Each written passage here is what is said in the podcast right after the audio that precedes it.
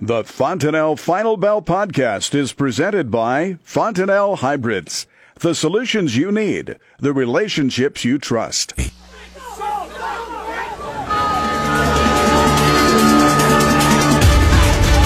Good afternoon. Welcome to the Fontanelle Final Bell here on the Rural Radio Network. I'm Susan Littlefield. We're going to take a look at what's happening on the markets as it continues uh, the repercussions of Monday's WASDE report.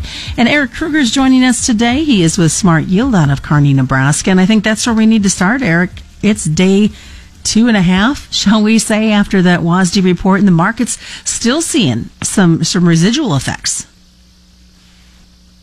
Yeah, we are. And we've seen beans kind of back and fill and really go nowhere off a pretty pretty decent report for beans. Really, if you step back and look at the numbers, um, beans traded up yesterday and kind of gave that back today, but they really haven't gone anywhere. But you look over on the corn side of things, and corn is almost 50 cents off of where we were before the report Monday morning. So um, corn's really taking it on the chin, of course, with with the big acre number um, big yield number, um, and of course that raisin raisin uh, carryouts really really hurt that market. Well, you talk about that 50 cent drop. Is that better than what you expected when we saw those numbers come out on Monday? You know, I, I thought we'd maybe keep a little more premium just because of the uncertainty of a late crop, and and we might see that. You know, next week we're going to have some farm tours going around that are going to. I think what they're going to do is confirm that there's such uncertainty in the yields, whether it's the the stage of, of the plant and, and how much further along some places are than other places, and, and I think it's going to just provide. Hopefully, what we see is maybe some stability off of this this big sell off that we've seen over the last couple sessions. Well, we know the ethanol margins have definitely remained poor, and their futures have not done well either. They have. In the report today, we saw production a, a, little better than what was expected, but we had stocks quite a bit higher than what was expected. And and you step back and look at that, and and, and grain's getting cheaper, but crude oil is also getting cheaper, and the and the dollar's up a little bit today, and it, it all factors into just kind of some continued negativity uh, into the grain markets. And, and we step back and look, and it's the middle of August. And seasonally, this is the time of year where, um, as we get through the September contract, usually it's when we're kind of pricing in what we usually have a typical seasonal low uh, in, in, our new crop contract. Um, so we look at December corn and go, okay, over the next three to four weeks, um, if you look at a seasonal, that's usually when we're kind of pricing in a low. Uh, we would we would suspect that would be the case this year. I think hopefully we can find some stability here.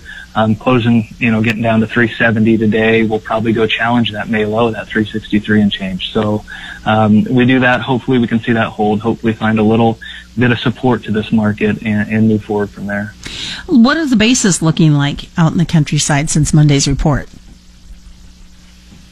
You know, eh, we we had a really great moving basis earlier this this summer, and we've kind of held pat with that. What we're really seeing though is if you look and and looking at the spreads, all of a sudden we've got carried back into this market, and I think that's a pretty good indication of where we at where we're at supply wise, and I think we're just going to continue to battle that going forward we look at uh, the south, and I, had seen some little bit of rumbling talk that we might see some some harvest likely to get underway. We're already mid August in some of the southern growing areas. Are they pretty much still on on schedule compared to all of us in the north northern part? Yeah, I, th- I think so. I, I've seen some some pictures of some harvest going on south of here, you know, way south in the southern growing areas, and and some better numbers than what they had last year. But remember, last year they were extremely dry. So um, seeing some better numbers, and, and you step back and blink and look at the middle of August, and a month from now we'll be we'll be cutting some silage up here, and because there is some corn that will be ready then, and it, it's it's going to move along, and it'll happen happen rather quickly. Um, I think the big picture for the rest of the growing season is is we're not probably looking at uh, really problematic weather. We had some really dry weather in the eastern uh, belt uh, for much of July, and that's kind of been reprieved. The heat's gone away um, heat right now would probably be wanted um, just to help move the crop along. So the weather doesn't look threatening. Um, we know we know the acre number, the harvested acre number is probably what guys need to really focus on. For forget about what we think we planted or could have planted because those are kind of eye popping. But what's that harvested number going to be? And I think most of the trade thinks it's that 82 to 80 million acre area on corn and if that's the case, our yield's going to have to come down quite a bit before we get back into a situation where um, our stocks to use comes down. kind of want to jump back to a comment you made um, earlier as we started the Fontanelle Final Bell was we're going to start to see crop tours take place next week. Is that going to help to really kind of set in stone or maybe disagree with those numbers from Monday? I think it'll do it do more to provide more uncertainty, which will disagree a little bit. And I think I think it's surely because if it was two weeks from now, I think that would be like a normal crop tour date because the crop's just that far behind. So they're going to have fields where uh, fields haven't pollinated yet or just in, just starting to pollinate, and they'll have fields that are uh, more in that dough stage. So it's going to be um, it's going to be really uh, variable, and I think that's probably the word most of them will use. Was there's a lot of uncertainty, there's a lot of variability, and hopefully what it does is put a little bit of that uncertainty, that yield uncertainty premium back into the market and stabilizes. Even though we saw some big drops in the soybeans today, you say they're continuing to trade within that range of normal. Yeah, if you if you look at November soybeans and, and just put it on a chart or just go back and look at where we traded on, we were trading Monday. We were trading anywhere from where we were today up to 890, and we've kind of been in that range the last three trading sessions and held there. Um, you know, we had a little bit of positive news um, on the negotiation side with uh, President Trump saying we might he's going to delay some of these tariffs uh, to December, and hoping that would provide a little bit of, um, I guess, a little friendliness to, to China, maybe buying some more of our products, but we haven't seen anything from that. Uh, but I think the market reacted a little positively to that. Today they come out and the economic data out of China is pretty weak, and I think that's maybe what helped beans sell off today as hard as they did. But either way, we're gonna we're gonna need to see some product movement here pretty soon, or what we'll see is our seasonal decline like we like we usually see this time of year. And of course, I've seen a little bit of rumblings too using that frost word. So we know they're not talking football. They're talking some weather possibly in the western part. They are, and I think that's another thing. Back to the crop tour, what it's going to confirm is that we're going to need, you know, later frost. Uh, Brown folks, more's coming up on the Fontanelle Final Bell on the Rural Radio Network.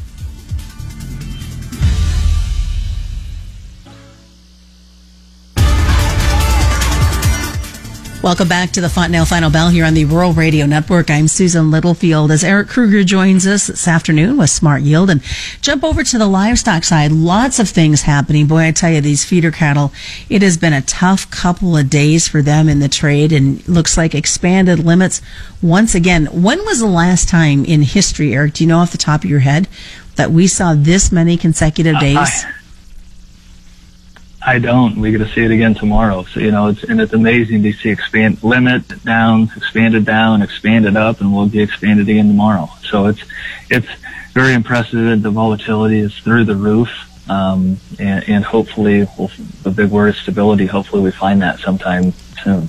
You used, um, uh, I think, a very interesting analogy um, before we started the Fontanelle Final Bell. As you talked about cattle have been overcooked and we still need to prepare for some of the worst and some of the dealings that are going to come our way yeah. over the next few days. Yeah, and I think we, we like to joke about that in the cattle market. Whether it's up or down, the market always seems to, to for lack of a better phrase, overcook the move. Um, and, and like we saw yesterday, we saw feeders, and we saw the whole market, of course, react negatively to the Tyson uh, information from the fire, and and then you hear word out today that um, it looks like some other plants are going to be able to pick up um, you know, quite a bit of that production, and it's not going to be as bad. It looks like instead of looking at you know four to six months until they're back online, you're hearing rumblings of only a couple months, and all of a sudden the market, boom, we're we're limit up across the feeder board today for quite a while on the expanded limit. August closed there, um, and you know the live cattle side not quite as good of a reaction today, but at least they stabilized. Um, and, and it's always right around this dollar level that we see this market kind of open its eyes and go, okay, is this underpriced and undervalued or is this where we should be trading? And the deferred months have come up a little bit here, but you look at October cattle hanging below a dollar at, you know, sitting here at 98.50 on the close and August cattle hanging right at a buck. And I think this is where hopefully we see that stability come in and, and we see the market realize uh, we're going to be able to chew through a few more cattle than we thought we were initially off the hay five to six percent um, less beef availability. But I think I think that's that's really corrected itself a little bit today. How much of an influence ha- is or should this Tyson fire have when it comes to marketing these cattle? We had a we had a listener who was wondering, you know, and he lives in Iowa.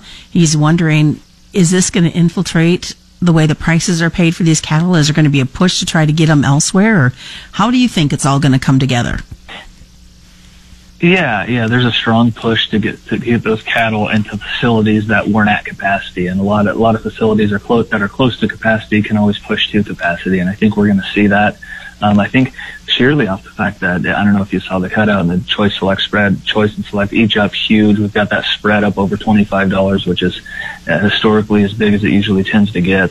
Um, so, so the margins are there, and the incentive is there for other facilities to take take these cattle and get them pushed through. So, I think that also puts the incentive back on Tyson to say, "Hey, there's big profit right now. Let's get this plant going as fast as we can." So, I, I right now we believe that um, hopefully uh, the solution works itself out a little, a little faster than than what we initially thought off this big sell off the last last few days. Are we looking at, I mean, the struggles that we've seen, and you and I have had this conversation before for livestock producers. Many were looking to, to booking some of that feed usage for later this fall. Because of the information that came out on Monday, do you see that having any effect on these cattle? Yeah, and I think I think one of the other big things we haven't even discussed on feeders is, um, you know, our, our feed right now is down 50 cents in the last three days. So you look out and you look at deferred deferred feeder cattle and go, okay, this into into the end of the year in the first part of the year, all of a sudden one of our big our big inputs just got 50 cents cheaper. You know, and, and I think that's a, a big thing guys guys are looking at, and I hopefully guys are taking advantage of that. That's one thing we would say. If you've got if you've got you know feed usage that you need to, to secure or price and you can protect yourself through these winter months, it's probably not a bad time to look at doing that with December corn in the 370s um, and, and September corn here below 360. So I, I think that's something we would encourage guys to take a look at um, if you are going to be feeding cattle through the winter. And what about for hogs? We saw some active gains that developed in their market this morning. Yeah, it was nice to see hogs up a couple bucks really into the close, and uh, I think the weak technicals the last few days. It's nice to see them rebound from from there. There's there's you know there's still a big fear that we're going to have way too much pork into the winter months, but there's the hope that you know maybe a little positive news with with these tariffs getting pushed back to December. If if China's going to buy anything, hopefully they'll buy some pork from us. Um, and, and that would be a huge boost. Uh, so hopefully that'll stabilize this market a little bit, but that has yet to come. We haven't seen it, and um, those relate those trade relations hopefully can can sure up a little bit here in the in the meantime, and maybe at least see a few few purchases our way. Lots of things to think about, lots of markets to watch with expanded limits taking place again tomorrow for these livestock. Guys want to sit down and talk to you because maybe they haven't fully gotten a marketing plan for this new crop and, and their livestock as well. What's the best way to get a hold of either you or Troy? Yeah, they can call 08234-6805 or go online to mysmartyield.com. All right, thanks so much. Eric Kruger joining us today. Thanks to Fontanelle and all the local Fontanelle dealers as well. It's the Fontanelle Final Bell on the Rural Radio Network. You're listening to the Rural Radio Network.